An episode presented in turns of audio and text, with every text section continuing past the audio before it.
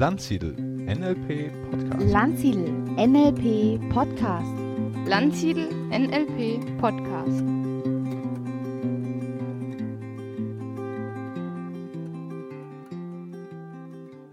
Herzlich willkommen zu einer neuen Ausgabe im Landsiedel Podcast. Und ich habe heute einen ganz, ganz, ganz spannenden Interviewpartner. Und ich glaube, wir haben ein ganz, ganz, ganz spannendes Gesprächsthema uns heute vorgenommen. Und zwar ist heute mein, ich würde gar nicht sagen Gast, sondern eher mein Interviewpartner oder mein Austauschpartner. Das ist äh, mein guter Freund und Trainerkollege aus Berlin, Ralf Stumpf. Und jeder, der schon mal bei mir im Seminar war, hat bestimmt schon die ein oder andere Story über ihn gehört oder auch hier im Podcast. Hallo Ralf, ich freue mich sehr auf den Austausch mit dir. Hallo Stefan, vielen Dank für diese großartige Begrüßung. Ich bin einen Meter gewachsen. Aber du bist so schon recht groß, oder? Wie groß bist du? Ach, nur 1,84. Ich halte das für normale Größe. Aus meiner Perspektive ist das aber schon groß. Das ist immer eine Frage der Sichtweise. sind wir ja fast schon, sind wir ja fast schon bei der Frage, was NLP ist, oder?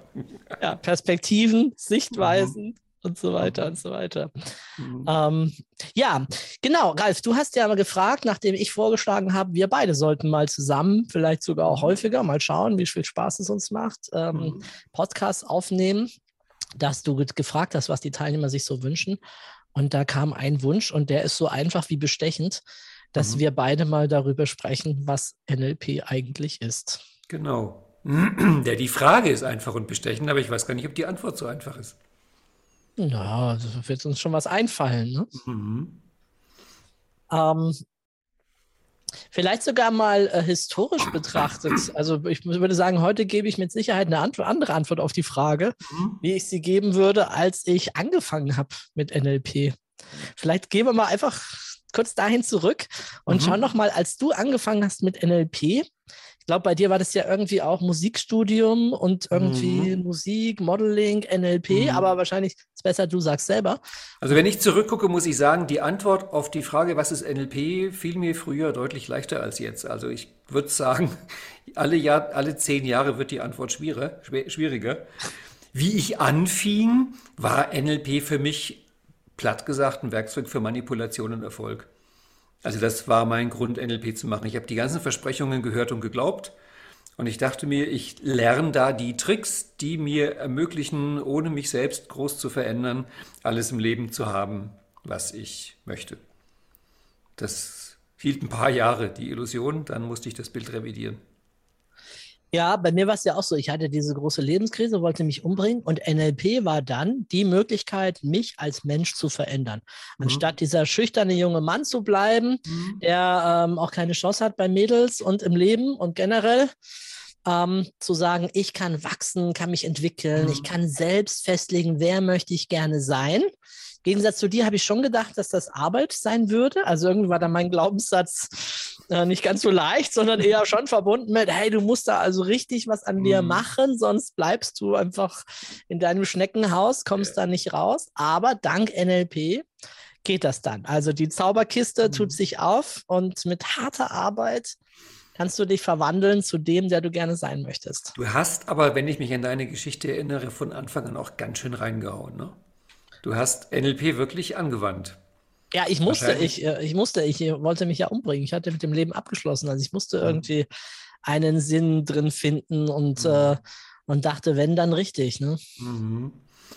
Ja, eine bewundernswerte Eigenschaft.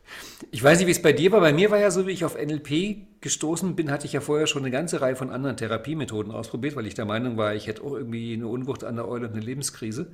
Und da sind mir schon zwei, drei Sachen aufgefallen, die mich sehr zu NLP gebracht haben. Also für mich war einer der wichtigsten Gründe das inhaltsfreie Arbeiten.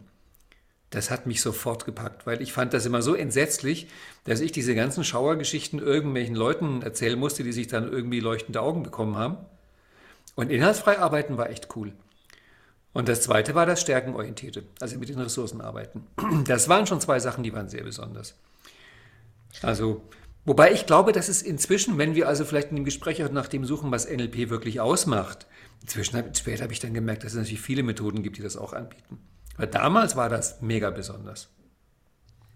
Ja, also das inhaltsfreie Arbeiten spielte für mich am Anfang erstmal so gar keine Rolle. Das habe ich Mhm. erst mittendrin in der Ausbildung irgendwann gecheckt oder so. Ja. Und ah ja, okay, manchmal könnte das von Vorteil sein.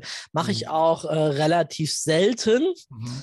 Äh, klar, wenn man so einen spektakulären Prozess hat als in der, in der Demo, was ich ja, wenn dann Ja. häufig mache, dann ist natürlich auch schön, wenn die anderen ein bisschen mitheulen und alle betroffen sind und Mhm. ergriffen sind. Dann Ja. ist da einfach so eine Veränderungsenergie im Raum, die irgendwie auch alle erfasst und diese bedeutungsschwere, hey, hier passiert gerade wirklich was. Das ist nicht Mhm. nur irgendwie eingebildet, das ist nicht nur irgendwie im Kopf, sondern hier passiert gerade was, was mein Leben gerade äh, beeinflusst. Äh, das ist schon ähm, irgendwie auch eine coole Geschichte, was da Ich passiert. dachte mir, dieses Gespräch wird ein Fest der Verschiedenheit. Ich habe in meinen ersten Jahren als Coach meinen Klienten verboten, über Inhalt zu reden. Ich habe gesagt, interessiert mich nicht, will ich nicht hören. Wir arbeiten auf der Strukturebene. Ich habe dann erst irgendwie nach vielen Jahren gemerkt, dass manche Leute über Inhalt reden wollen und habe es denen dann gnädig gestattet. Aber ich fand das mit der, mit der Struktur, fand ich so abgefahren und cool, dass ich wollte auf der Strukturebene arbeiten. Und was du gesagt hast, dass du schon verschiedene Therapieverfahren vorher oder andere Richtungen kennengelernt hast, macht jetzt auch noch ein bisschen klarer deine Perspektive dann später da drauf. Aber für mich war das so, ich hatte, ich hatte, wenn ich was in die Richtung gemacht habe, waren das Selbsthilfebücher, ne? So Mhm. im Sinne von äh, äh, Dale Carnegie, Sorge dich nicht lebe oder Napoleon Hill, so die Klassiker, also immer so Mhm. diese positive Erfolgspsychologie, Literatur. Und in dem Kontext war ja dann auch für mich Tony Robbins Grenzenlose Energie somit das erste sehr prägende Buch. Und das heißt, ich habe das gleich so aufgesaugt in Mhm. diesem amerikanischen Erfolgsding drin. Und Das äh, ist das, total witzig. Wir haben wirklich so unterschiedliche NLP-Wege, weil, also ich kam ja aus Nürnberg nach Berlin, unter anderem deswegen, weil ich gehört hatte, Berlin hat eine supergeile äh, Therapieszene. Das heißt, ich habe genau das in Berlin gesucht, habe mich dann da wirklich komplett reingestürzt in diese seltsame, esoterische, Psycho, sonst irgendwas Welt. Ähm, habe zwischendurch sogar dann Psychoanalyse probiert, was mich aber zum Glück abgeschreckt hat. Und habe dann eigentlich mich entschieden gehabt, ähm, Primärtherapie nach Arthur Janov zu machen. Also kennst du? Da legt man sich am Boden, streckt alle Viere von sich und schreit eine Woche lang. ich, ist das aber nicht Urschreitherapie? Ja, das ist Urschreittherapie. Doch, Ach, das ist, ja. Genau, also die Idee ist halt, dass man dann quasi alles rausschreit und hinterher äh, Katharsis erlebt. Aber der wollte damals, und ich meine, das ist 35 Jahre her, 2000 D-Mark für eine Woche schreien und das halte ich nicht. Und der hat mir dann gesagt, er würde schreiend weggelaufen. Weil der hat mir dann gesagt, er würde mir empfehlen, dass ich nach der Woche Schreien NLP mache, um die letzten Krüstchen noch wegzumachen. Da habe ich zum ersten Mal das Wort gehört. Und der hat mir dann auch empfohlen, er meinte, er kennt einen hervorragenden NLPler, den soll ich mal anrufen, der heißt Bernd Isert. Das heißt, es war der erste NLP-Name, den ich gehört habe. Dann habe ich Bernd Isert angerufen. Und der war aber dann gerade frisch von Berlin weggezogen. Und der meinte, er würde mir stattdessen empfehlen, einen Mann namens Karl Nielsen. Und den habe ich dann aufgesucht und das war der erste lebende NLPler, den ich, mal, den ich dann gesehen habe. Das heißt, das war mein, mein Mensch-zu-Mensch-Kontakt zum NLP, wie ich da reingekommen bin. Und in die Szene, wo ich dann reingekommen bin, da galt das Buch von Tony Robbins als amerikanisch, großmäulig, übertrieben. Und die ersten zehn Jahre hieß es immer, lest das nicht, lest das nicht. Ich habe, glaube ich, zehn Jahre NLP gemacht, bis ich Tony Robbins gelesen habe. Und dann habe ich ihn, weißt du ja auch, dann habe ich ihn besucht in Frankfurt, war zweimal bei der UPW und war total begeistert von ihm. Aber in meinen ersten NLP-Jahren war das, das, das macht man nicht, das ist unseriös. Also in meinen Ausbildungen, wo ich war, da war das Klima natürlich dann auch ganz anders. Ne? Das waren schon Psychotherapeuten und so, die das gemacht haben. Und als ich dann bei Klaus Kochowiak in der Trainerausbildung war und denen man mal das Manuskript von meinem selbstgeschriebenen Buch dann gegeben habe, ne? äh, Way Up, den eigenen Traum leben, da haben die dann schon im Feedback mir das gespiegelt. Da ist mir das auch zum ersten Mal so klar geworden, dass sie gesagt haben, Mensch, das sind ja lauter positiv orientierte Sachen. Ich wusste gar nicht, dass man mit NLP sein Leben so positiv angehen kann. Ich dachte eher, das wäre eher so weg von Problem und ne, therapeutisch. Äh, aber es, ja, ist, ja, ist ja ganz interessant. Ne? Ich, meine, ich hatte das natürlich nicht so amerikanisch geschrieben wie Tony. Von daher Mhm. äh, war das vielleicht noch eine, eine, eine, Brücken, eine Brücke zwischen dem einen Mhm. und dem anderen. Ne? Mir ist auch inzwischen, ich meine, da waren wir ja auch beide gemeinsam in der ersten Masterclass bei den zwei Tagen von Franz Josef Klar. Ist mir klar geworden, passt ja auch zu seinem Namen, dass NLP eigentlich eine Methodensammlung ist. Es gibt so viele verschiedene NLPs und ich finde, das NLP von Tony Robbins mit dem von Robert Dills zu vergleichen, das sind im Grunde zwei verschiedene Methoden. Oder Bernd Isert, der hat sein völlig eigenes NLP gemacht. Ja. Das meine ich ja. Darum wird die Definition, was ist eigentlich NLP, schon tricky, weil es so viele NLPs gibt. Naja, aber äh, wir haben ja da versucht, oder du auch und ich ja dann irgendwie auch, wir haben ja da unsere eigenen Ideen jetzt inzwischen, was Mhm. NLP ist und sein könnte. Und ich finde, äh, sehr klar war das wirklich damals in der, dieser gemeinsamen Masterclass oder so, auch im Vorfeld, dieses, ähm, was ja eigentlich naheliegend ist, wenn man sagt, wie ist NLP entstanden? Ach ja, da gab es Mhm. Virginia Satir, Familientherapie, ah, Fritz Perls, Gestalttherapie, ah, Hypnose, wahrscheinlich noch viele andere, ne, provokative Therapie, Coaching, Frank Farrelly und so weiter. Ne? Es gibt doch noch ein bisschen mehr Einflüsse, als dann oft Mhm. genannt werden. Aber okay, ja klar, aus denen heraus das Beste zusammenrühren, ne, gucken, was passiert, was mache ich jetzt damit.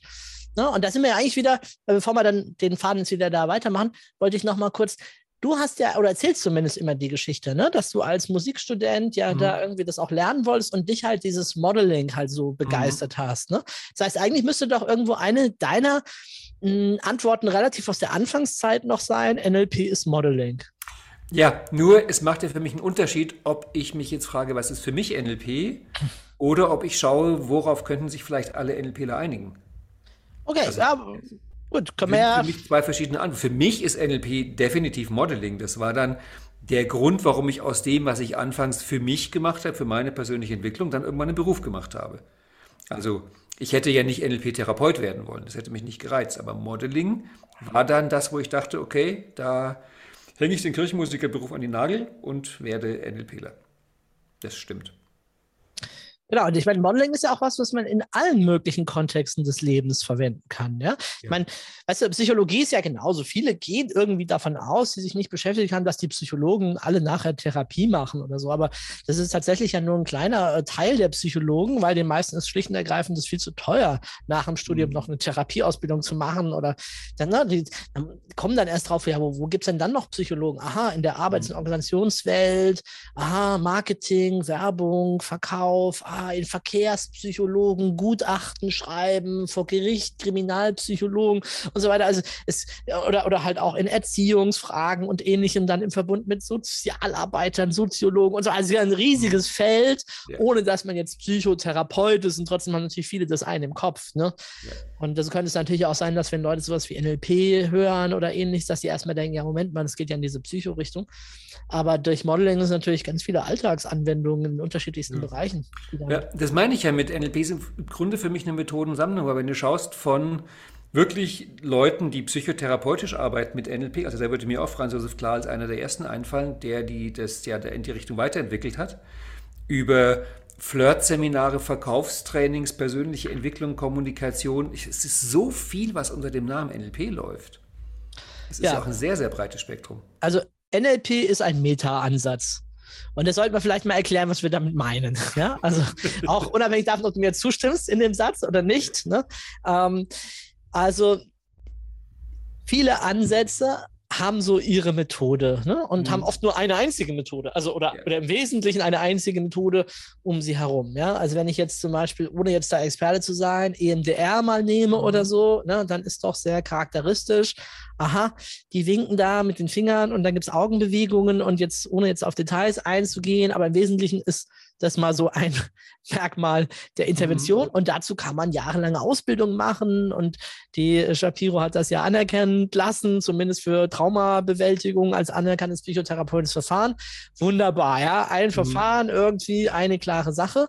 Und äh, für NLP würde man sagen, naja, also Augenbewegungen zu nutzen ist ja nichts Neues. Ja, da gibt es ja eine uralte NLP-Theorie, EMI, ja, Mhm. und Eye Movement Integrator dann mal später. Also gibt es ja so viel, das gibt es alles schon. Das hat sie nur geklaut aus dem NLP, was natürlich schon paradox ist irgendwie, ne, dass dem Dieb selber was geklaut wird Ja. von anderen, aber egal. Ne, das heißt, NLP hat nicht so eine Methode wie jetzt EMDR Mhm. zum Beispiel, sondern NLP holt sich aus verschiedenen Methoden die Sachen heraus. Ein Best-of-Ansatz Mhm. mit diesem äh, Modeling äh, als, als Idee dahinter, ne? zu gucken, wo machst du was toll, hey, kann ich das nicht auch verwenden? Und das stoppt natürlich nicht bei Verfahren aus der Vergangenheit, sondern das wird natürlich gerade erst interessant, äh, wo neue Möglichkeiten sich auftun. Ich meine, Mhm. ähm, Gründung des NLPs, also jetzt zumindest die jetzt die neuere Gründung, Bandler Grinder 1970 rum oder so. Ich meine, davor Kotzybski, die Landkarte ist nicht das Gebiet, Mhm. ich glaube irgendwie nochmal 20 Jahre davor, 1950 oder so rum. Ähm, zufällig in der gleichen Gegend, aber ja, ist natürlich nur Zufall, dass dann das alles so übereinstimmt dabei. Ähm, damals gab es die Methoden und heute gibt es natürlich noch viel, viel, viel mehr Methoden. Und da ist natürlich auch genau das äh, Potenzial, was liegt für NLP, noch weiter zu wachsen. Und aus meiner Mhm. Sicht auch der Grund, warum man nicht sagen kann, ja, also vor vielen Jahren haben Leute, also um 2000 rum haben viele Leute zu mir gesagt, ja, NLP ist eine Modeerscheinung, die wird jetzt langsam wieder abflachen. Ne? Jetzt haben wir 2022 schon, also viel, viel, viel später, fast Diesen schon den. höre ich, seit ich NLP mache. Seit den 80ern sagen mir Leute, man hört ja neuerdings mehr und mehr von diesem NLP. Was ist das eigentlich? Und die anderen sagen, das ist eine Modeerscheinung, die geht jetzt weg. Ah, Den Spruch höre ich jetzt auch schon seit 30 Jahren. Das geht nicht mehr weg. Also wenn ich das überlege, das sind schon 50 Jahre, also über ein halbes Jahrhundert jetzt von dieser Bandler Grinder Pusell Entstehung des NLPs äh, zu heute. Ähm, ich meine, ich glaube, von dem, was passiert ist, könnte noch viel, viel mehr passieren. Also es könnte noch viel, viel mehr Modeling gemacht werden. Es ist im Wesentlichen ist über die Jahre hinweg doch immer wieder einfach das gemacht worden, was Leute selber gelernt haben. Also dieser, dieser, dieser Stamm, diese erste Sammlung von Techniken, ja, Six Step und äh, Mhm. heute Abend ist wieder dran Teile verhandeln oder Submodalitäten, ne, Timeline, diese Sachen. Das ist, da ist man ziemlich beständig geblieben. Mhm. Ähm, das ist wenig dazugekommen und gewachsen. Also war mehr so erhaltend. Ja, aber das NLP hat das Potenzial, dramatisch in alle Richtungen hineinzugehen und zu gucken, was gibt es da. Aber ist es nicht letztendlich sowieso die verbreitetste Methode? Ich glaube, wenn du im Coaching guckst und sowieso auch im Businessbereich ist NLP schon definitiv auf Platz eins. Wir wissen beide, viele machen NLP und nennen es nicht so. Die nennen es irgendwie anders. Aber ich glaube, wenn du wirklich guckst, was die Leute machen, machen die allermeisten NLP. Absolut. Und viele äh, von denen mischen natürlich auch schon ihre Methoden. Also wenn die Verhaltenstherapie gelernt haben oder du bist ja auch ein Fan von äh, SFBT, also lösungsorientierte Kurzzeittherapie, Steve DeShazer und so. Das heißt, wir holen uns da ja schon die Elemente. Ich glaube, diese Art Mhm. des Denkens ist natürlich, das ist vielleicht sogar schon auch mit dieser Paradigmenwechsel Mhm. von wegen, ich habe mal Gestalt gelernt, also mache ich nur Gestalt und nichts anderes. Oder ich habe mal Verhaltenstherapie gelernt, also mache ich das und nichts Mhm. anderes. Hinzu, hey, ja, coole Technik, ja, die kann ich eigentlich integrieren, die passt doch. Äh, ja, da nach dem Six-Step, da könnte ich das noch irgendwie einbauen, dann.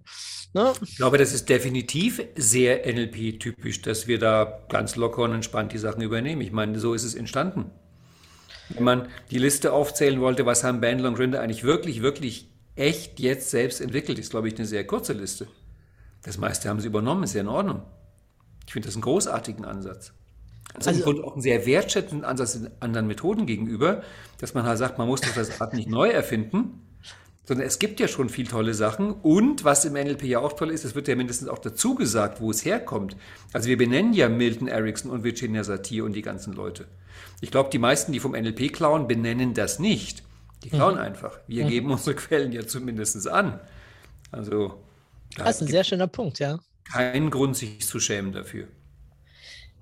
Also wir haben hier sowas wie eine Integration aus vielen verschiedenen Ansätzen. Ne? Man könnte sagen, integrierter Ansatz, vielleicht auch schon integral jetzt, wenn man da noch ein bisschen äh, die anderen Strömungen mit dazu nimmt, die jetzt so über Graves Modell, Ken Wilber, wie auch immer damit, oder, oder allein schon die Ausrichtung auch jetzt mehr auf körperorientierte Verfahren oder ähnliches. Ne? Also man könnte das ja schon irgendwie als umfassender, integrierter Meta-Ansatz nennen.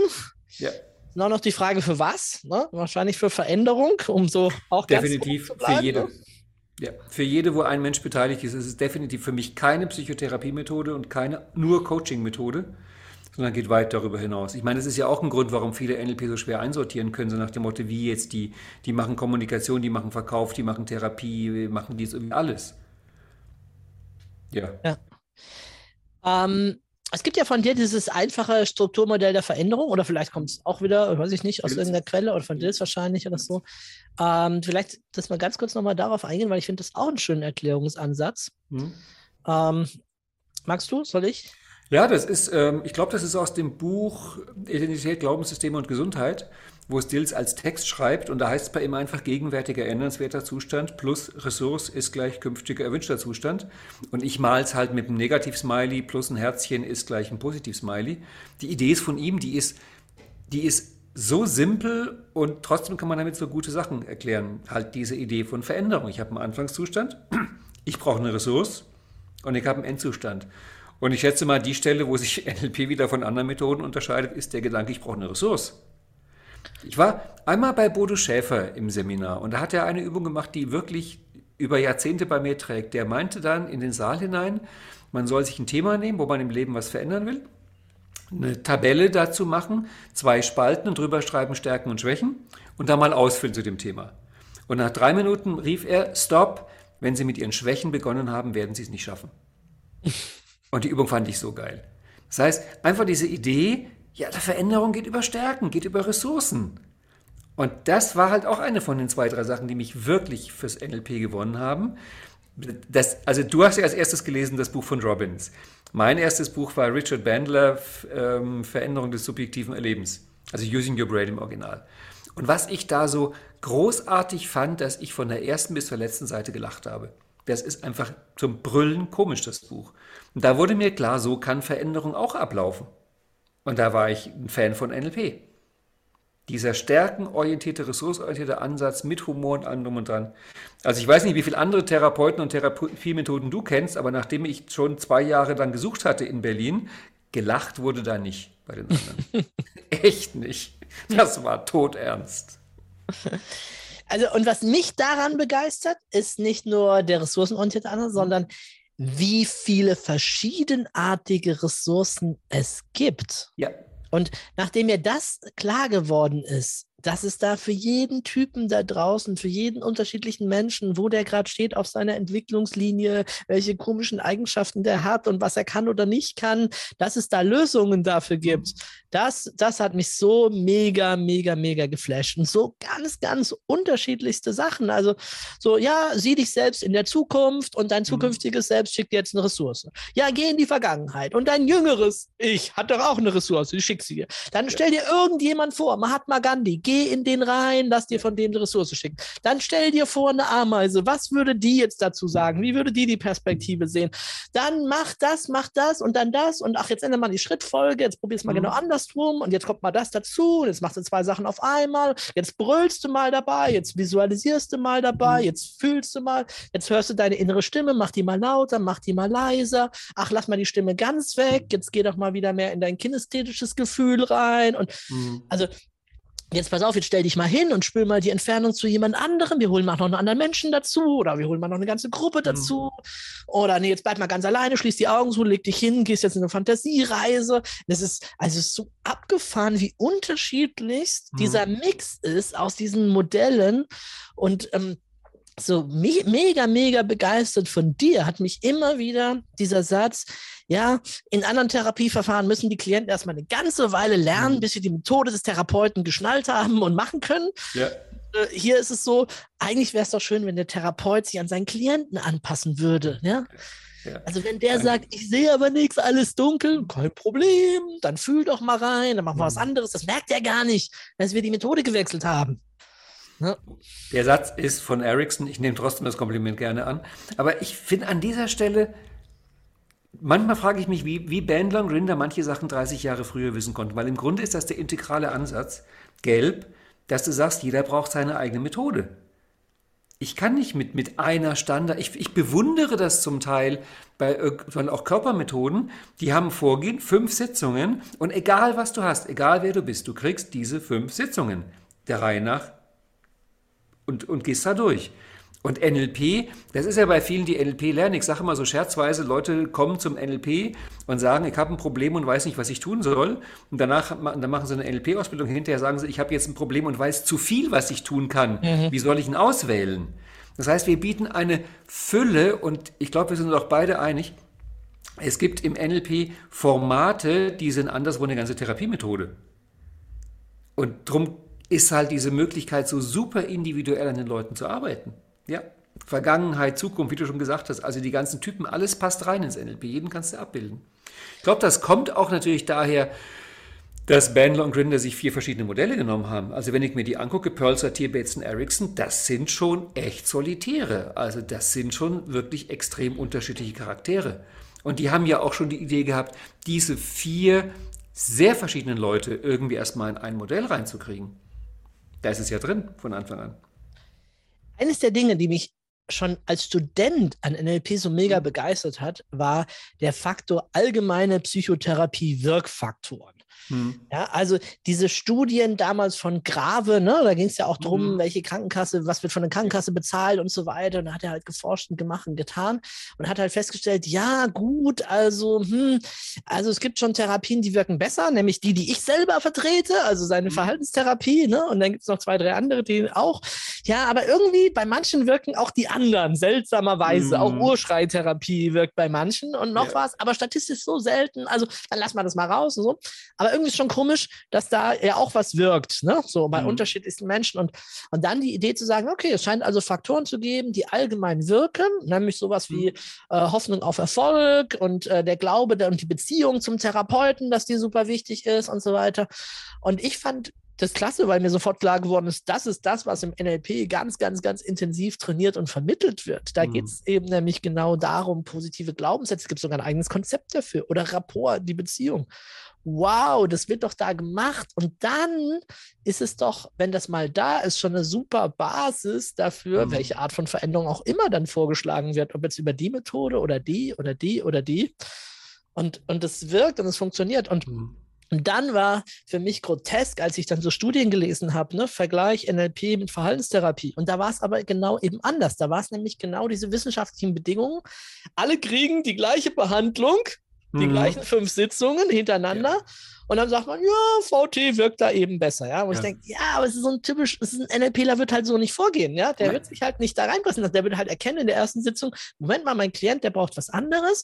Ah, kram ich doch mal im Köfferchen. Hm. Habe ich eine andere Methode, mache ich ihm ein anderes Angebot, gucken wir mal, ob das besser funktioniert. Mhm. Und nach sechs, sechs Sitzungen sind wir wahrscheinlich mindestens genauso weit oder vielleicht sogar noch viel weiter, weil wir halt Ja. viel individueller waren. Ne? War ein Punkt, der mich immer gewundert hat, wie das möglich ist, dass man sagt, wir machen jetzt eine Studie mit NLP und man definiert quasi ein Vorgehen, nach dem Motto, erste Stunde Change History, zweite Stunde Six Step und dann egal was der hat, der wird da durchgejagt. Kein NLPler würde ernsthaft so arbeiten, weil es im Grunde ja genau dem widerspricht, was wir im NLP machen. Aber sobald du halt sagst, ich mache mit jedem was anderem, wird die Studie halt wieder ein bisschen schwierig. Weil dann die Frage ist, was wirkt denn jetzt eigentlich? Und was du gerade gesagt hast, ich finde, gerade wenn man sich andere Methoden anguckt, was die da lehren, ich habe das lange nicht glauben wollen, dass das, was wir Rapport nennen, in ganz vielen Methoden einfach keine Rolle spielt. Die lernen irgendwelche Techniken und dann werden die auf Klienten losgelassen und wenden die Technik an. Und dass da vielleicht eine Beziehung gibt, die man vielleicht erstmal aufbaut und sich kennenlernt und sich anguckt und sich kalibriert, spielt keine Rolle. Das ist aus NLP-Sicht so aberwitzig eigentlich, dass das dann trotzdem ganz gut wirkt. Das ist krass, weil das natürlich ein Punkt ist, der in den ganzen Kommunikationsmodellen, selbst in den alten, ja, Ja. also Schulz von Thun oder so, oder auch davor schon, Sender-Empfänger-Modellen, ja, irgendwie immer da war, ne? Und ganz, Ja. als ganz wichtig war, hey, es gibt eine Beziehungsebene, nicht nur eine Sachebene oder Fachebene. Gut, aber im Grunde ist es ja klar. Ich meine, Bandler und Gründer haben nicht geguckt, was ihre vier Modelle gesagt haben, was sie tun. Sie haben geguckt, was sie wirklich tun. Dann ist natürlich klar, ich vermute mal, dass, ich schätze mal, Ericsson wusste es wohl, ich meine, das Wort Rapport ist ja wohl von ihm, aber ob denen wirklich allen so glasklar bewusst war, wie wichtig die, der Beziehungsaufbau ist und was sie da tun, ich glaube, da brauchte es die beiden auf der Metaposition, die das beobachten und halt auch experimentieren und feststellen, das klappt nicht so richtig, was müssen wir noch anders machen. Da kommen wir übrigens jetzt zu dem Punkt, der nach meiner Meinung, ja, ich habe ja echt überlegt, jetzt auch vorbereitet für das Gespräch, gibt es einen Punkt, auf den sich alle NLPler einigen können, was NLP ist. Und ich habe einen gefunden, einen einzigen. Ich glaube, der einzige Punkt ist WAKOK. Also ich behaupte, es gibt keinen einzigen NLPler, der sagt, WAKOK ist nicht wichtig. Und das ist schon anders als bei anderen Methoden. Ich glaube nicht, dass ein Psychoanalytiker dem zustimmen würde. Ich glaube, bei denen ist WAKOK nicht so wichtig. Aber diese, diese Sache mit der Wahrnehmung, den Klienten wirklich angucken, kalibrieren, nonverbale Signale, auch beim Modeling, genau hinschauen, was da ist. Und natürlich dann WAKOK innen drin, Submodalitäten. Also ich habe ehrlich gesagt, Stefan, nichts anderes gefunden außer WAKOK, wo ich sage, das ist NLP. Es gab ja mal so diese Idee, die drei Beine des NLP, ne? Da war ja Sinnesschärfe, was jetzt deinem WAKOK ja entsprechen würde. Aber ich glaube, es war auch noch Flexibilität und Zielorientierung, je nachdem, mhm. welches Buch oder welchen Ansatz man nimmt. Ne? Also äh, Flexibilität ähm, würden wir beide uns wahrscheinlich jetzt darauf einigen, auch nach dem, was wir jetzt gerade schon gesagt haben. Ne? Dann wechsle ich mal die Methode, dann mache ich das mal so und jeder Mensch braucht ja ein bisschen was anderes und man muss mich auch anders verhalten als Therapeut. Ne? Äh, meinst du nicht, dass große Teile der NLP-Community dem auch zustimmen würden? Ähm, die Flexibilität, naja, Moment, jetzt ist also die manche Frage, haben sie nicht, aber dass sie das als Ideal sehen würden. Genau, das wollte ich gerade sagen. Die Frage ist, stimmen sie dem zu oder leben sie es? Ja, es gibt ja auch, das habe ich jahrelang auch erzählt und ich erzähle es heute noch zum Teil, diese NLP-Kurzeinführung von Joseph O'Connor und John Seymour. Die brechen das hier auf die Teil, drei Sachen runter, Ziele, Wahrnehmung, Flexibilität. Aber bei den Zielen würde ich definitiv widersprechen. Also ich habe genügend gute NLPler kennengelernt. Nehmen wir mal zum Beispiel Bernd Isert. Bernd Isert ist einfach reingesprungen in den Prozess, richtig platsch rein und hat losgelegt. Und der hatte keine klare Zieldefinition. Also Bernd wäre für mich ein Beispiel für einen exzellenten NLPler ohne klare Zieldefinition. Aber, Aber der für seinen Kunden, oder? Für seinen, für seinen Coachie dann doch schon, oder nicht? Nö. Also, also vielleicht nicht klar im Sinne von, dass er vielleicht im Vorfeld noch nicht weiß, was rauskommt, aber doch sicherlich so klar, dass er ihm einfach helfen möchte, seinen Zustand zu verbessern. Das schon, aber das ist natürlich ein so allgemeines Ziel, auf das kann sich jeder einlassen. Okay. Aber das war wirklich mehr dieses dem Prozess folgen, dem Fluss folgen und gucken, wo es uns hinführt. Und ich meine, ich habe bei Bernd gelernt, ich habe bei ihm Trainerausbildung gemacht und war lange mit ihm hinterher noch befreundet. Wir haben zusammengearbeitet. Er ist für mich einer von den ganz, ganz großen NLP-Lern. Aber er würde mir definitiv nicht einfallen als ähm, quasi Idealbild der Zielorientierung. Mhm. Der wusste doch nicht, was er in einer Stunde macht. Aber Sinnesschärfe auch, hundertprozentig. Super Wahrnehmung. Und flexibel auch. Wobei natürlich auch die Frage ist, was ist Flexibilität? Ich meine, Bernd hat immer mit seinen Püppchen gearbeitet. Egal welches Thema du hattest, Bernd hat die Püppchen gebracht. Kann man sagen, ist unflexibel. Aber er hat mit diesen Püppchen natürlich jedes Mal was anderes gemacht. Ist auch flexibel. Ich hm. glaube, das ist mehr dieser, dieser alte Satz aus den Anfangsjahren, wenn du was machst, was nicht klappt, dann mach was anderes. Das sollte schon drin sein. Aber ob das alle leben? Aber ich glaube, Wakuk leben wirklich alle. Ich glaube, da gibt es keinen einzigen, der der sagt, das ist nicht wichtig. Also NLP ohne Kalibrieren? Ich glaube, da würde niemand mitmachen. Ich denke gerade, vielleicht haben wir Hörer, die noch gar nicht so tief im NLP drin sind, wobei die jetzt wahrscheinlich bis jetzt gar nicht mehr durchgehalten hätten. Aber vielleicht sollten wir wenigstens mal kurz auch nochmal auf diesen Begriff überhaupt eingehen. Neurolinguistisches Programmieren. Äh, ne? Mhm. Achso, ne? also Hörer, es ging jetzt nicht um Natural Languaging Processing, was wir hier machen, sondern wir Hast du auch das Problem, dass dein, dass dein Google-Sucheragent links bloß noch unbrauchbare Ergebnisse bringt, weil du ihm gesagt hast, er soll NLP suchen und er sucht bloß noch natürliche Sprachverarbeitung? Ja, ja ich habe es ganz oft bei Xing, wenn ich da suche nach äh, NLP-Lern oder so. Und dann habe ich eine bestimmte Postleitzahl im Silicon Valley. Da wimmelt nur von Natural Languaging Processing. Ja, ja. also dieser, dieser Name, der da entstanden ist. Äh, wir haben ein Nervensystem. Mhm. Ne? Also finde ich, gibt es ja erstaunliche Entwicklungen so die letzten Jahre in den Neurowissenschaften. Also zumindest mal seit 2010 finde ich immer mehr auch bestätigende Berichte mhm. und es sind ja auch einige sogar unterwegs, die damit sagen, wenn du diese NLP-Technik machst, dann passiert in deinem Hirn da und da mhm. und da und da was. Da haben natürlich die bildgebenden Verfahren einen Mods Auftrieb gegeben. Der war am Anfang so. Ist ja auch so, dass du manchmal einfach nicht fassen kannst, was Bandler und Grender zu einer Zeit rausgefunden haben, wo die das noch gar nicht wissen konnten. Und heute wird das alles, 30 Jahre, 40 Jahre später, wird das alles bestätigt. Also für mich hatten die so einen Fuß in der Zukunft, dass es eigentlich überhaupt nicht erklärbar ist. Ja. Also das ist schon krass, ne? So, wobei der Name natürlich heute, Neuro ist natürlich heute ein bisschen, ja, mm, in aller Munde immer wieder, ne? Neurocoaching, mhm. Neuroleadership, alles ist Neuro, Neuromarketing und so weiter. Ähm, das ist natürlich. Äh ich weiß nicht, ob die Geschichte stimmt. Ich habe mal irgendwann gehört, dass Bandler und Grinder ein paar Jahre später der Meinung waren, dass das Wort gar nicht so gut passt, weil sie eigentlich erst eine andere Idee hatten und NLP sich dann doch anders entwickelt hat. Äh, ich fand es immer sehr schwierig, mit diesen drei Worten NLP zu erklären. Ich habe dann irgendwann, war ich sehr froh, durch das Buch von Inke Jochims, NLP für Profis, habe ich dann gelernt, dass es ja eigentlich die Weiterentwicklung des neurolinguistischen Trainings von Alfred Graf Korzybski ist, wo ja Grinder auch ein Anhänger von war, von diesem NLT. Und Inke schreibt in dem Buch, dass das NLP ja wirklich die offizielle Fort Weiterentwicklungsmethode war.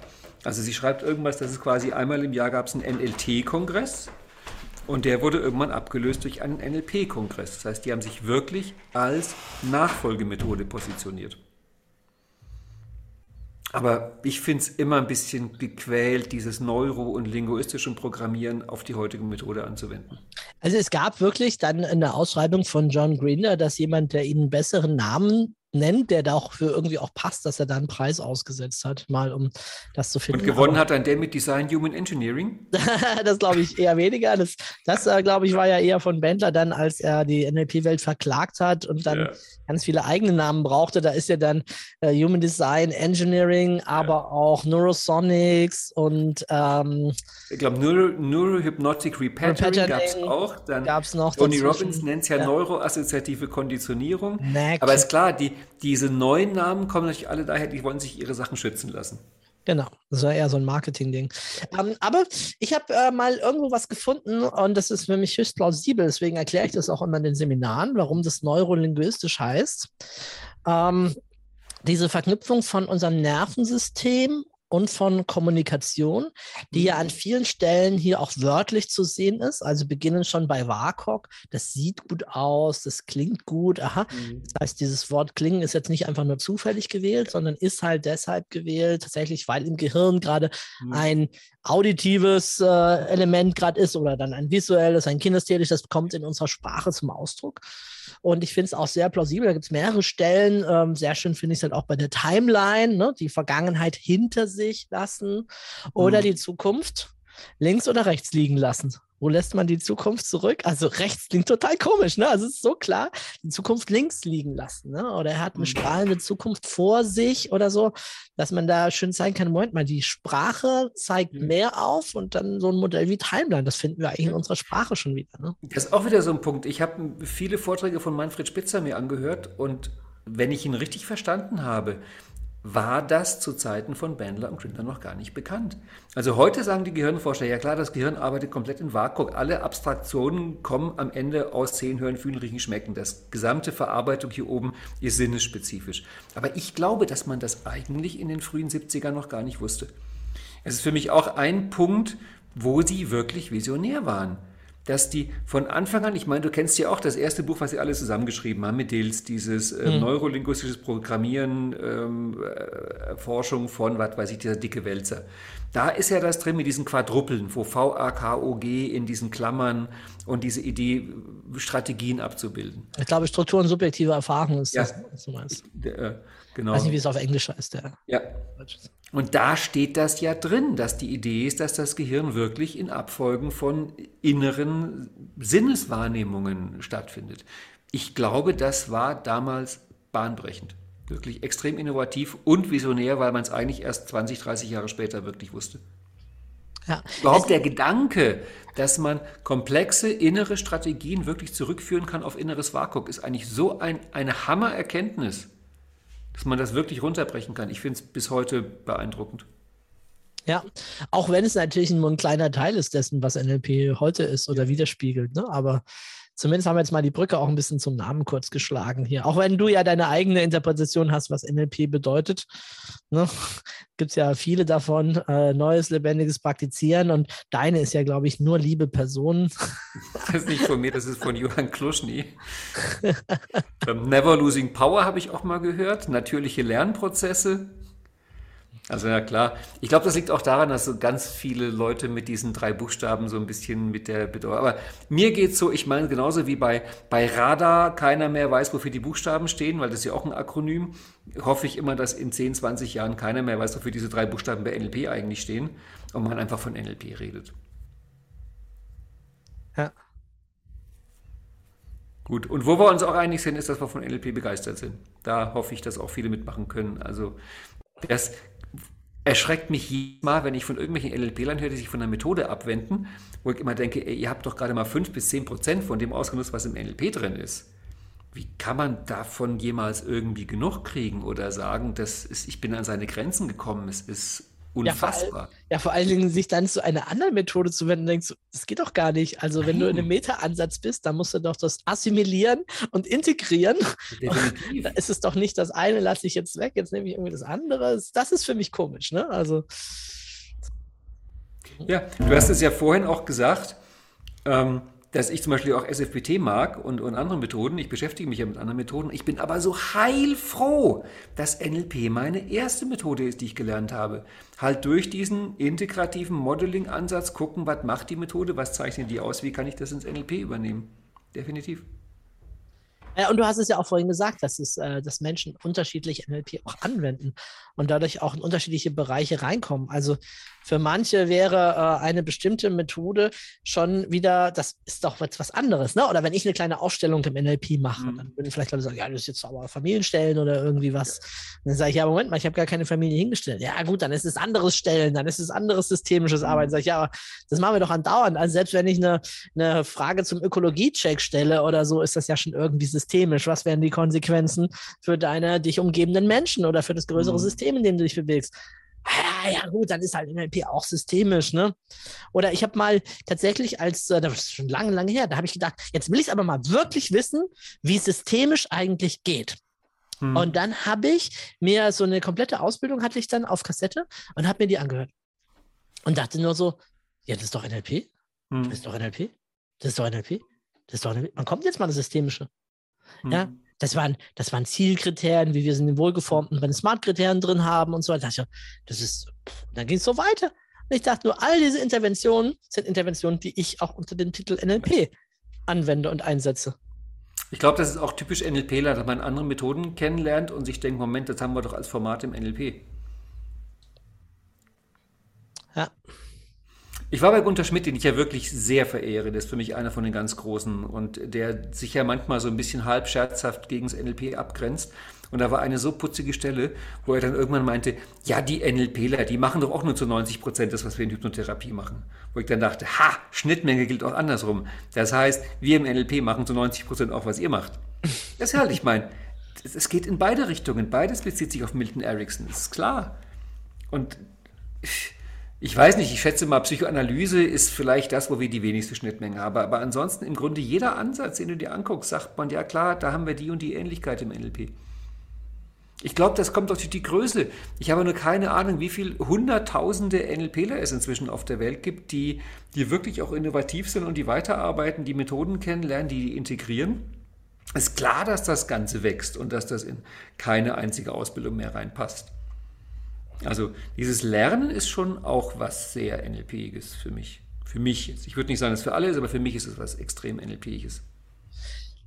Genau, und ich würde auch sagen, das unterscheidet ja auch so ein Stück weit das NLP äh, bei dir, wenn man es bei dir lernt, ähm, von vielen anderen. Ich meine, bei mir auch seit ein paar Jahren, also zumindest seit ich Advanced Master Kurse mache, Mhm. ne? damals ja mit dieser Idee, äh, nicht wie es der DVNLP vorgeschlagen hat, es gibt einen Schwerpunkt wie Business oder Gesundheit, sondern ich habe ja gesagt, okay, mein Schwerpunkt im Advanced Master ist ja äh, NLP lernen, lernen. Also, ne, Mhm. wie kann ich selber NLP entdecken, wie ich es für mich lerne, wie kann ich äh, neue Formate erfinden oder für mich entwickeln. Ne? Dieses, da Hm. hat mich natürlich immer sehr, sehr stark gereizt. Aber da sehe ich da draußen nicht viele Kursangebote, die in diese Richtung gehen. Also bestenfalls mal, dass jemand sagt, ich habe jetzt hier das neue NLP für Lehrer oder für Mhm. Prüfer oder halt so Anwendungsbereiche, wobei dann oft einfach ganz normal die Techniken genommen werden und halt Mhm. Ja eine andere Story dazu und jetzt könnt ihr das so verwenden. Das ist oft nicht unbedingt so. Das ist ja auch mein Lieblingszitat, dieses Grinder-Zitat von 1996, wo er halt unterscheidet zwischen NLP und den Anwendungen von NLP und sagt, dass halt so Sachen wie Six-Step und Change History sind ja quasi Anwendungen von NLP, also Ergebnisse, aber die Methode, die diese Formate macht, ist das eigentliche NLP. Und ich habe das halt für mich dann so verstanden, dass sozusagen die, die, die Ergebnisse dieses echten NLP, die sind für sich schon so grandios, dass die meisten damit einfach zufrieden sind. Die wollen gar nicht den Code, wie man das erzeugt, die sind mit den Erzeugnissen komplett glücklich. Spricht ja auch wieder eher fürs NLP, dass wir so gute Methoden beschreiben können. Ja. Was unbedingt in dieser Folge gesagt werden muss, ist, vorhin waren wir eigentlich schon mal da beim Thema, aber wir haben den Satz gar nicht gesagt von dir. Äh, Was ist NLP? NLP ist die Sprache der Veränderung. Ja. Deine Metapher da mit der Grammatik und Satzbau und Strukturen und so weiter, ähm, das sollten wir zumindest noch mal hier in den Raum werfen, wenn wir schon Das, sagen. das habe ich Matthias Wager von Kiebe zu verdanken, weil ich habe von ihm ein Seminar besucht und dann meinte er, NLP ist schon ganz gut, aber es wäre, das war seine Formulierung, zu kalkülorientiert. Die NLPler würden immer nur Formeln vollziehen, während sein Ansatz wäre sprachorientiert, wo ich dachte, nein, lieber Matthias, so sehr ich dich schätze, aber da muss ich jetzt einmal mal widersprechen. Und da hat er mich auf diesen Gedanken gebracht, weil ich meine, Grinder war Linguist das kommt am Anfang daraus. Und das finde ich wirklich einen der dämlichsten Vorwürfe dem NLP gegenüber. Die haben da so Formate mit fünf Schritten und die ziehen die durch oder mit zehn Schritten. Also das wäre genau in der Metapher, wie wenn du in einen Sprachkurs gehst, du lernst da zehn Sätze und gehst hinterher davon aus, dass du mit genau diesen zehn Sätzen im Land hinterher durchkommst. Also das ist eine von den Stellen, wo ich wirklich stinkig werde, wenn man das dem NLP vorwirft, weil das ist ja dann genau diese Unflexibilität. Also nein, definitiv nicht. Also es ist ganz klar für mich sprachorientierte Methode, wo halt es Vokabeln gibt und eine Grammatik, also bestimmte Bausteine, die äh, immer wieder frei zusammengesetzt werden können. Und, und nicht das, wobei ich habe Gerüchte gehört, dass angeblich sogar John Grinder inzwischen sehr viel Wert darauf legt, dass die Formate wirklich exakt in bestimmter Schrittfolge, bestimmter Reihenfolge gemacht werden. Weiß nicht, ob das stimmt. Es wäre für mich eigentlich nicht mehr das, was das NLP auszeichnet. Für mich ist die Flexibilität auch im Format sehr weit oben.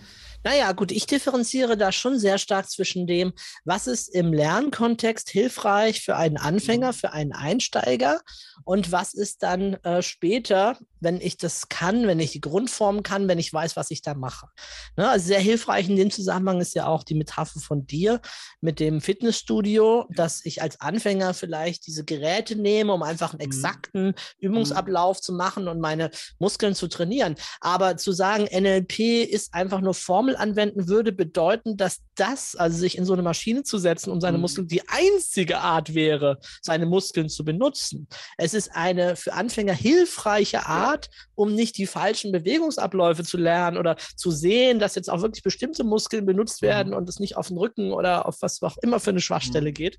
Und genauso würde ich das hier auch sehen. Im Training äh, für Anfänger, im Practitioner kann es hilfreich sein, erstmal überhaupt diese Formen zu lernen, um Sicherheit zu bekommen, um mitzukriegen, was passiert denn da überhaupt, wenn ich das so mache, wie es geplant ist? Hat es dann eine Wirkung auf den anderen? Und nicht, dass es halt schon deshalb nicht funktioniert, weil man halt so gerade gar nicht weiß, wie soll ich das jetzt machen. Da stimme ich dir absolut zu. Für mich sind auch die NLP-Formate Trainingsgeräte. Genau. Das ist wirklich das, was einem am Anfang die Sicherheit gibt. Aber ich weiß nicht, also ich glaube, wenn du 10, 20 Jahre coacht, dann wirst du doch im Coaching nicht ein NLP-Format quasi Schritt für Schritt durchführen, wie es im Buch steht. Da gibt es einen Unterschied zwischen dem Einsteiger im Practitioner und dem, der halt dann hinterher die Formate auch kombiniert und so.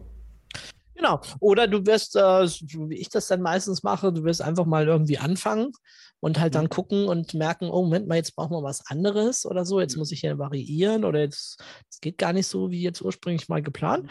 Äh, manchmal passiert es aber auch tatsächlich, dass das einfach so durchläuft, dass man sich als Coach denkt, Mensch, das hört sich an wie ein Six-Step, dann fangen wir doch mal an mit dem ersten Schritt. Und dann läuft das wie geschnitten Brot und dann denkt man sich am Ende, hm, okay, es war jetzt zu einfach, ich habe mein Geld noch nicht verdient, dann hängen wir jetzt noch was anderes hinten dran oder so, aber ne? Wobei dann ich dann fast schon wieder die Frage ist, welcher Sixte, wie ich meinen allerersten Practitioner vorbereitet habe, da ich mein, wie gesagt, Erkenntnistyp, ich wollte es dann genau wissen, habe ich in sehr vielen Büchern geguckt, gerade beim Six-Step, wie sind eigentlich die sechs Schritte in diesem Buch? Und dann habe ich mir eine Synopsis gemacht und habe die alle zusammengefasst. Und dann hatte ich 30 Schritte. Weil jeder hatte andere sechs Schritte. Und dann habe ich verstanden, den Six-Step gibt es nicht. Jeder von diesen Autoren, ich glaube selbst bei Bandler und Grinder gibt es zwei verschiedene Versionen. Das heißt, jeder von diesen Autoren hat den Six-Step in sechs Schritten, aber es sind immer andere. Und dann war ich durch mit dem Thema, es gibt eine klare Reihenfolge für irgendwelche Formate. Ich habe dann aber den Fehler gemacht, das meinen Practitionern zu sagen, das habe ich mir schnell wieder abgewöhnt, weil die waren nicht verzweifelt. Die wollten wissen, wie geht der Six-Step. Und ich habe denen gesagt, ja mal so, mal so. Kannst du machen, wie du willst. Das ist für Practitioner keine gute Idee. Da gibt man lieber erstmal eine Runde Sicherheit und variiert später. Und ist natürlich besonders blöd bei einem, bei einem, Format, was die Anzahl der Schritte schon im Namen drin hat. Ja. Weil wenn der dann nur fünf Schritte hat oder sieben, ja, ja. das ist natürlich dann schon immer ein bisschen blöd. Ne? Die meisten haben sieben oder acht, weil die meisten Autoren tricksen mit Schritt A und B, mit Unterschritten. Ja, Wo du merkst, eigentlich hätten sie gerne noch einen Schritt mehr drin, aber sie dürfen nicht, weil es heißt Six Step heißt.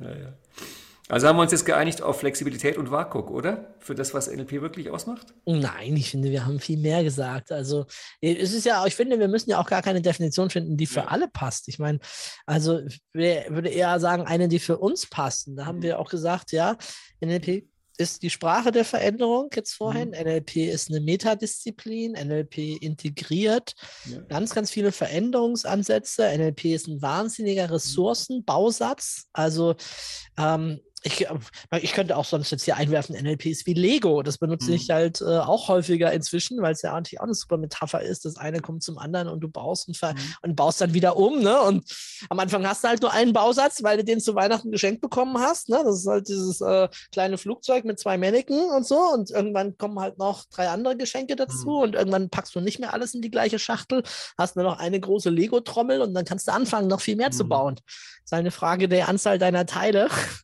Und äh, das ist natürlich eine schöne, finde ich auch eine schöne Metapher für NLP. Mhm. Bist du eigentlich nicht oder warst du mal bei The Eldest of NLP mit dabei?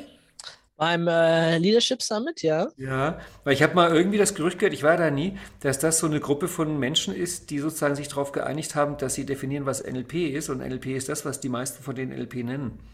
Ich weiß ja relativ wenig darüber. Ich fand den Ansatz, fand ich eigentlich ganz putzig, zu sagen, wir nehmen NLPler und wenn die meisten von denen sagen, ja, das ist NLP, dann ist es NLP. also als, als ich da war bei den Treffen, war das jetzt nicht so das Thema. Mhm. Äh, da wollten sie einen Body of NLP bilden, mhm. also quasi eine, eine unabhängige Überorganisation mhm. nochmal, um so einfach ein bisschen mehr Einheitlichkeit in die, in die Curriculars und Verbandsstrukturen mhm. reinzubringen und so, mehr so als, ähm, naja, wie soll ich sagen, beratende Funktion von mhm. außen. Ähm, ja, aber letztendlich ist es auch, die sind, also sind sich schon auch immer einig zu sehen, mhm. hey, wir sind auch ein bunter Haufen und repräsentieren ja. halt auch ganz unterschiedliche mhm. Blickrichtungen mhm. und Blickwinkel aus, aus allen Ländern. Also äh, für mich war es eine tolle Erfahrung, einfach da zu sein, die Leute, von mhm. denen ich früher die Bücher gelesen habe, dann in Präsenz zu sehen, mit denen reden zu können, mit denen zu diskutieren. Mhm. Ne, also Michael Hall war da, äh, Tim ja. Hallborn und Robert Dills kam auch mal kurz vorbei. Frank mhm. Puselek konnte leider nicht kommen, der ist auch aber in diesem Kreis drin. Karl natürlich, die deutschen Vertreter, und mhm. die kenne ich ja ganz gut, aber auch so die ganzen anderen Länder, die Nachbarländern oder auch von anderen Kontinenten einfach mal die Leute da zu erleben, wie die so sind. Ich glaube ja inzwischen wirklich, dass das Versäumnis von Bandler und Grinder, das wirklich sich schützen zu lassen und ein klares Curriculum zu machen, dass das im Grunde ein Riesengeschenk fürs NLP ist. Weil gerade weil das so ein bunter, teilweise auch zerstrittener Haufen ist, ist es halt auch e-, enorm lebendig und enorm stabil. Also du kriegst es nicht mehr unter einen Hut. Und ich sehe bei so vielen anderen Methoden, zum Beispiel äh, gewaltfreie Kommunikation, seit Marshall Rosenberg nicht mehr lebt, wenn Bandler und Grinder heute nicht mehr wären, es würde dem NLP überhaupt nichts ausmachen. Die Methode ist stabil und vital und lebendig, auch ohne ihre Begründer, weil gerade halt durch diese Verschiedenheit, also das ist eigentlich auch, der Streit von den beiden war in gewisser Weise ein Geschenk fürs NLP. Also ich möchte ich möchte mir es nicht vorstellen, wie das wäre, wenn NLP eine Methode wäre, wo ein oder zwei Leute quasi das Recht hätten, alles vorschreiben zu können und dann anfangen, diejenigen Leute auszuschließen, die es nicht richtig machen. Es, glaube ich, wäre der Tod des NLP. Was es ja in manchen Verbänden ja durchaus auch für Bestrebungen gibt, ne? durch Reglementierung und so weiter. Das ja. darf rein, das soll nicht rein, so und so viel davon. Und äh, ja gut, aber dann gibt es die Möglichkeit zu sagen, ja gut, dann äh, mache ich das halt nicht über diesen Verband oder so, mhm. sondern suche mir einen anderen oder mache es auf meinen eigenen Namen oder nenne es halt ein bisschen anders oder wie auch immer. Ne? Das lässt sich da nicht einschränken. Mhm. Ähm, ich glaube, eine Richtung sollten wir noch einschlagen äh, hier im Podcast, nämlich die Bedeutung von NLP für die Zukunft. Also, mhm.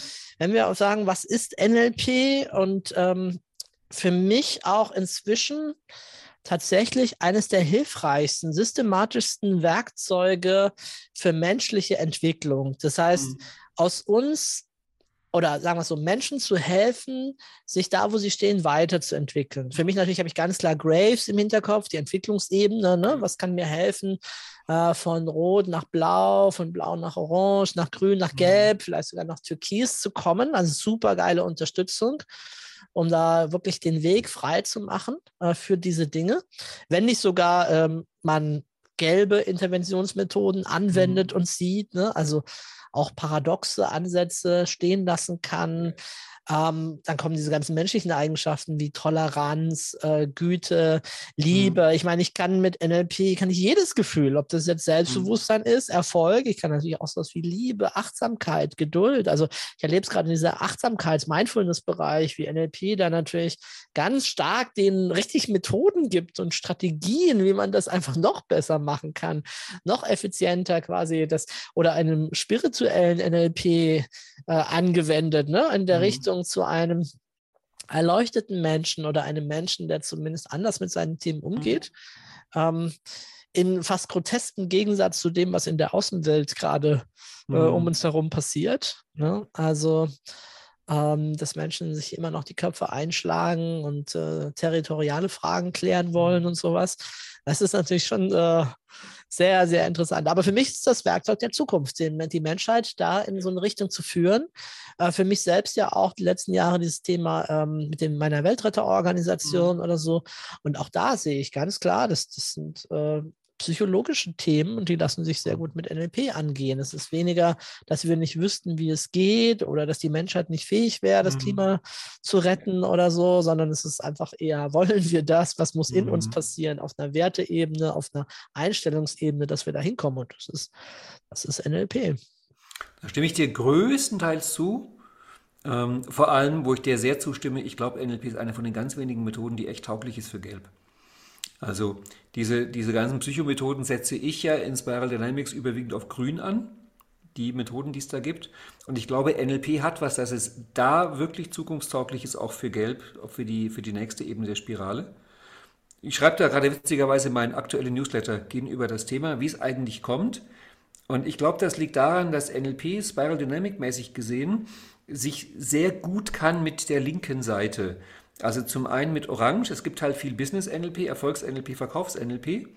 Und weil es halt so gut mit der linken Seite kann, kann es, glaube ich, auch gut mit Gelb. Also da sehe ich schon was drin. Eben dieses auch sehr strukturierte und sehr klare. Ähm, definitiv. Und was ich auch faszinierend finde, ich meine, äh, ich mache jetzt NLP seit 1986, die Methode stammt aus den 70ern. Ich gucke mich sehr um in der Welt. Ich habe noch keine einzige Methode gefunden, wo ich sagen würde, die ist besser, die ist cooler. Also auch das ist der Wahl. Ich meine, du hast ja vorhin gesagt, es ist 50 Jahre alt. Und man denkt sich, es müsste doch jetzt mal eigentlich irgendwas kommen, wo wir sagen, okay, wir schmeißen NLP weg, wir wechseln mit wehenden Fahnen zu einer neuen Methode, weil die ist viel toller. Es gibt keine. Es gibt keine.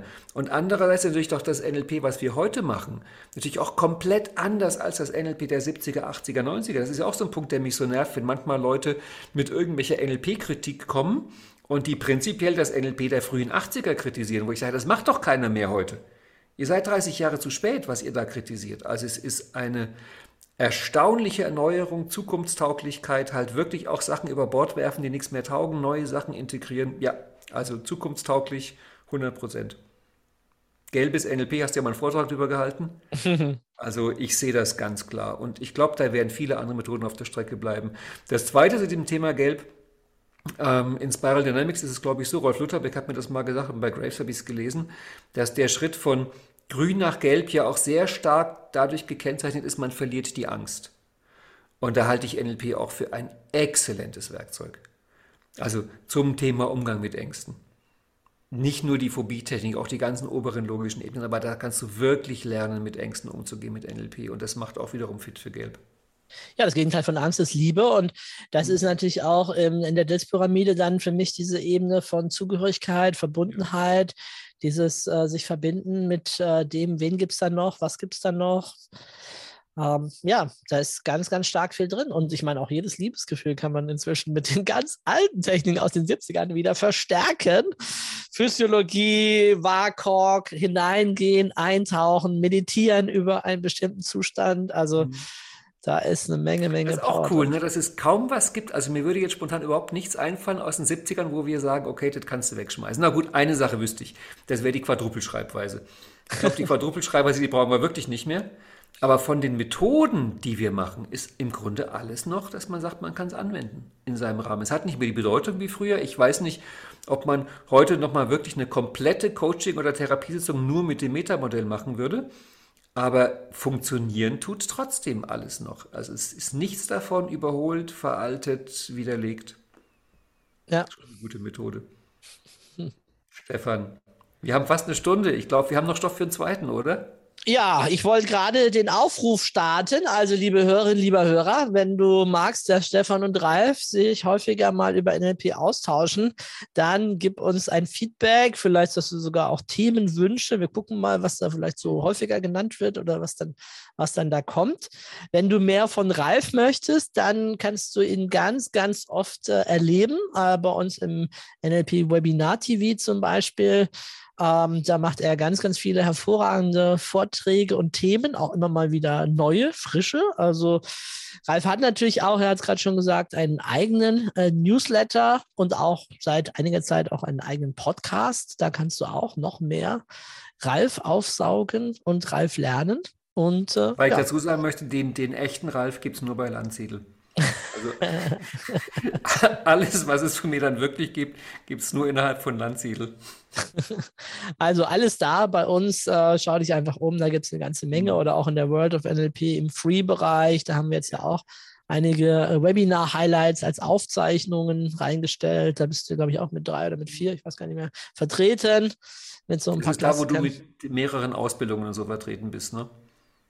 mehreren Ausbildungen. Na, da ist Also- doch dein Practitioner, dein Master und dein Trainer als Audio mit drin. Im, nicht im Free-Bereich, aber im Bezahlbereich in der Ja, im Bezahlbereich, ja, ja, klar. Nein, ich werbe ja jetzt gerade dafür, das einfach kostenlos mal reinzuschnuppern, um einfach noch mehr äh, dich äh, genießen zu können und mich natürlich auch. Von mir gibt es da auch zwei, drei Aufzeichnungen. Ähm, das so als gute Ansatzquelle. Und dann natürlich, klar, wenn du dann sagst, hey, das ist ja richtig faszinierend, aber der Mann hat ja ein Wissen, das ist unglaublich. Gibt es natürlich auch richtig viele Modeling-Ausbildungen und normale Ausbildungen. Ähm, dann in Berlin oder Hybrid online auch dabei zu sein. Ja, genau. Ja, Ralf, äh, wunderbar.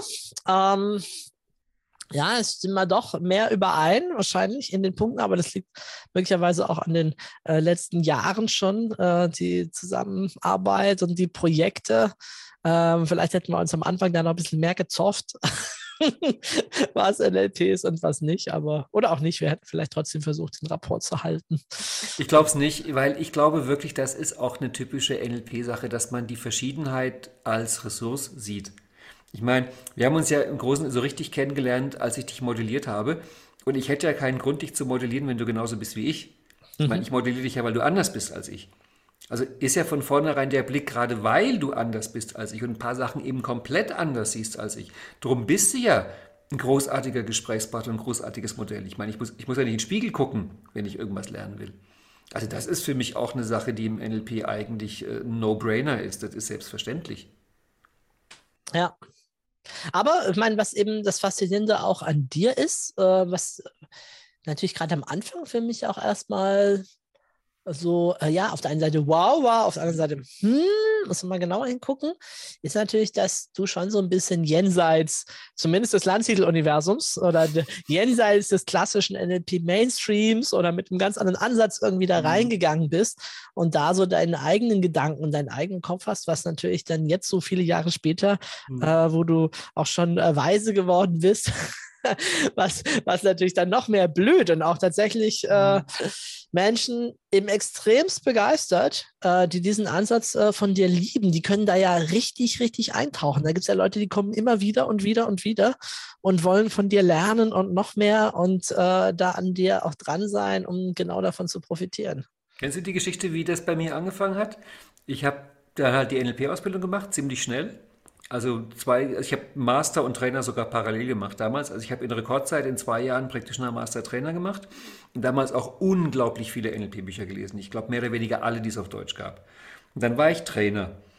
Und dann habe ich mich, ich glaube, fast vier, fünf Jahre echt komplett zurückgezogen. Ich habe kein einziges Seminar mehr besucht. Ich habe keinen Kontakt mit anderen NLP-Lern gehabt. Ich habe kaum noch irgendwas gelesen. Und ich habe wirklich nur darüber nachgedacht, das jetzt zu sortieren und umzusetzen. Habe dann meinen ersten Practitioner konzipiert, meinen zweiten Practitioner und habe eigentlich nur das gemacht, von dem ich dachte, das ist jetzt NLP, so wie ich es verstanden habe. Mhm. Und bin dann fünf Jahre später zum ersten Mal wieder unter NLPler. Und zwar, das war der NLP-Kongress in Hamburg, der damals stattfand.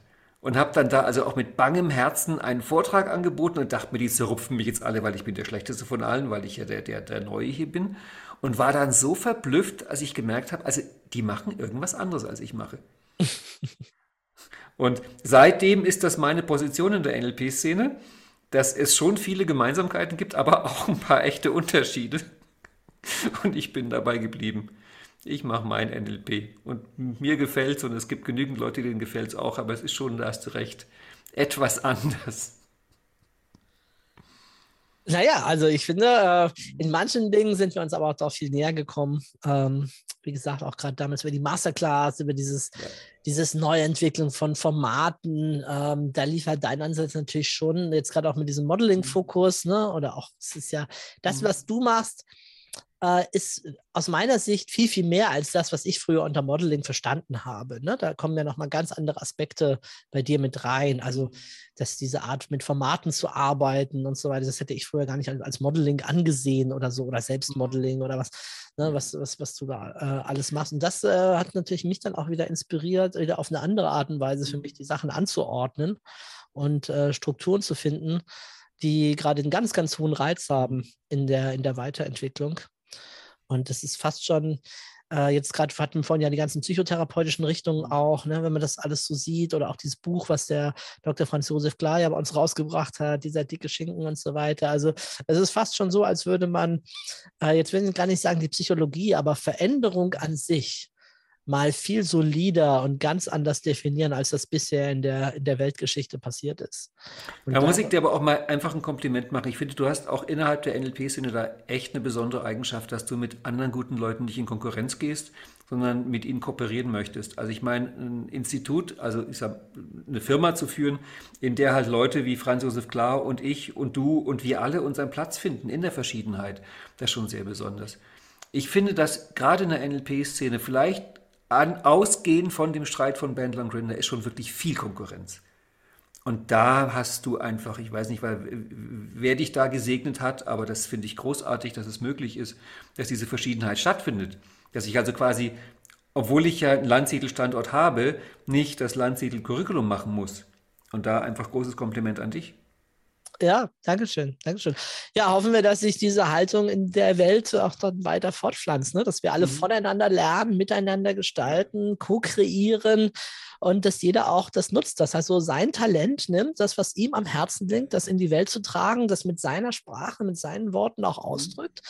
Und möge er dann auch Menschen finden, die genau mhm. das brauchen in dieser Art von diesem Menschen so gesagt oder zumindest in einer bestimmten Zeit ihres Lebens. Ne? Also wir sind da voll im, im Fluss, im Wandel, ne? was, da, was das angeht. Ja, wunderbar. Herzlichen Dank fürs schöne Gespräch, lieber Ralf. Grüße nach Berlin. Und wenn es gewünscht ist, setzen wir das Gespräch fort. Sehr, sehr gerne. Also gebt uns mal Feedback dann dazu, ob ihr das auch so seht oder ob ihr sagt, oh, wie schwätzen da ja. ich habe nichts verstanden. ja, Dankeschön. Also danke dir. Ciao. Tschüss.